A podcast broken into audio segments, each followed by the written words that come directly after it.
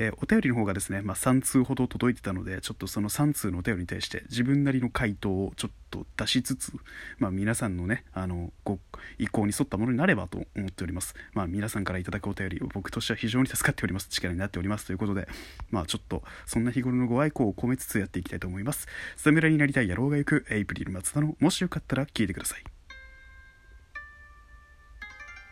さあということでねやっていきたいと思います。あの今回いただいたお便りをねまずやっていきたいと思います。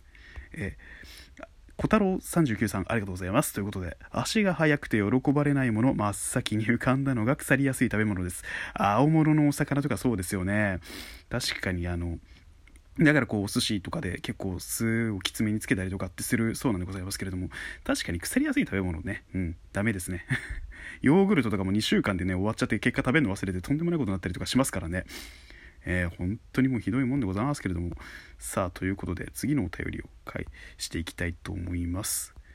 えー、この回は頭によく残っている回いろいろ頑張れということでね昨年いただいたお便りです。ありがとうございます。本当にスパタクさんもねあの明るく時折僕のトークだったりライブだったり聞いていただけるのでお互いね無理なく頑張っていきましょ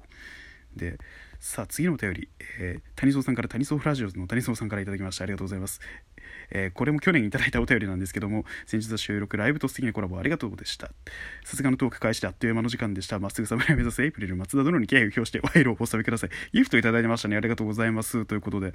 あのね谷蔵さんっていう方のトークも結構ね面白いんですよ。テンポがねゆったりしてて。で聞きやすい声してて。で渋めのね声されてるいいトーカーさんであのおじさまというかいい感じのナイスミドルというかなかなかね剣の効いたトークもしてるし発想力もすごい柔軟な方なのであの本当にね聞き応えのあるトークといえばという感じですけれども ありがとうございます。こんな僕にギフトなんて。豚に真珠にならないようにこのギフトの分の期待はしっかりやらせていただきます。であの次のお便りがですね先ほどいただいた小太郎39さんからのお便りになります。喋るのが早い息継ぎがなくて続けて喋るからここでの喋りはそんなに早くないですよ。意識的にゆっくり話そうとしてるからいるからかな。喋りが早い人は頭がいいんだってという有益な情報をいただいたんですがで今回のお便りでめちゃくちゃ返し方が返したかったのかちょっとすいません噛みました。返したかったのかですね。で返したかったのがここの部分のお便りなんですね。で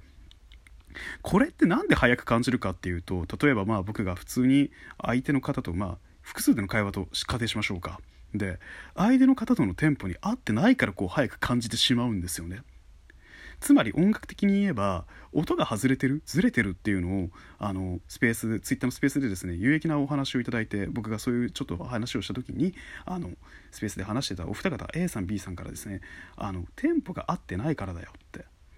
僕が例えばツッコミ入れる時に速くなったりしたままのテンポでその次の物事の会話のセクションに入ろうとするからずれたように感じるんだと。だから速く感じるんだっておっしゃっていただいてて確かに音楽的にねあの例えていくとノイズが出ているっていうのもあればそれこそテンポがずれているっていうのはちょっと違和感ですよね。皆さん考えてみてください。まあジャズのビッグバンドまあでトランペットとベースとドラムがね合ってないとシンガーがいくら歌が上手くてもそのバックの音が良くなかったらそのシンガーの良さもそのリズム体の個性も全部消えてしまうわけだし曲の主体性ってところも全て薄れてしまうということが起こりうるというわけでございます。でつまりは僕が相手の方のテンポをしっかりつかめてないからこそ早いんじゃないかっていうご指摘というかご意見をいただいて確かになって思ったのと喋りが早いっていうことが孫をただ読めてないだけなのかって言われたらそうではないんですよね。っていうのをそういう知見というか角度を得ることができたのでここの部分はですねそうでもなんか気にすることはないってわけではないんですけれども相手のテンポペースをつかむ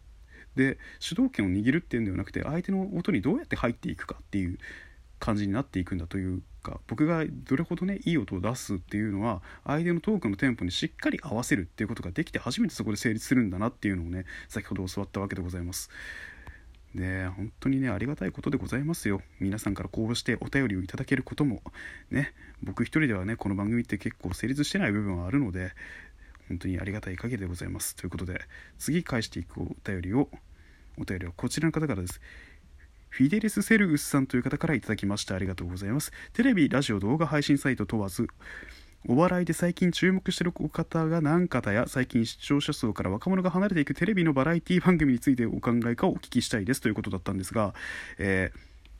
僕が思うに最近はネットフリックスでもバラエティ番組は作られていて、ネットフリックスだとか、あの、サブスクリプションサービス、映像系のものですよね。でも作られているので、そういった層から若者をだんだんテレビのバラエティに戻っていくっていう原点回帰っていうのはあるんじゃないかなと思っていて、えっと、音楽とかファッションの流行が一巡するという話を僕は友人から聞いたことがありましてつまり今はそういうなんか YouTube だったり、えー、Netflix 映像系サブスクリプ映像系サブスクリプションサービスが主流になってばそこでバラエティのシーンが、まあ、メイン取ってるような感じはしますけどだんだんそういった層がだんだんテレビで本気のお笑い見てみたいとかなっていった時に戻ってくるとは思いますしテレビも基本的に大きなカルチャーではあるというか大きなカルチャーコンテンツではあるので多分ユーザーはそんなに離れてはいかないんですよね。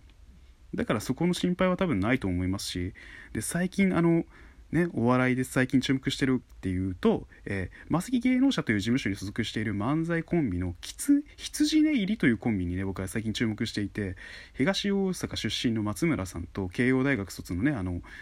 ボケをしている方とのねめちゃくちゃ軽妙なやり取りとかへりくつを言いながらもねそのブラックなところを交えつつそのあのボケのね緩やかなトーンにあの東大阪の人間とは思えないこってこての松村さんの関西弁が炸裂する漫才のバランスっていうのがめちゃくちゃこうよくて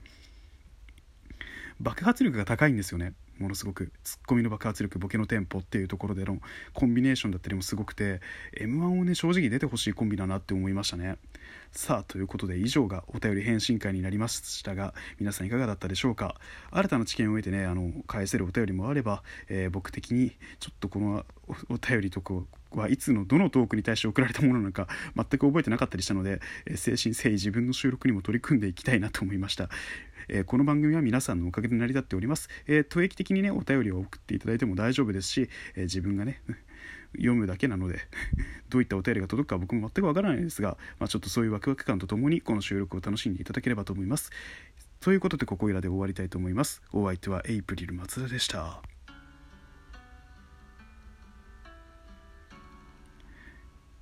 花粉症対策の鼻うがいなど頑張っていきましょう。手洗いうがいを忘れずにコロナ対策お互いきついかと思いますが頑張ってまいりましょう。改めましてお相手はエイプリル松田でした。それではまたね。バイバイ。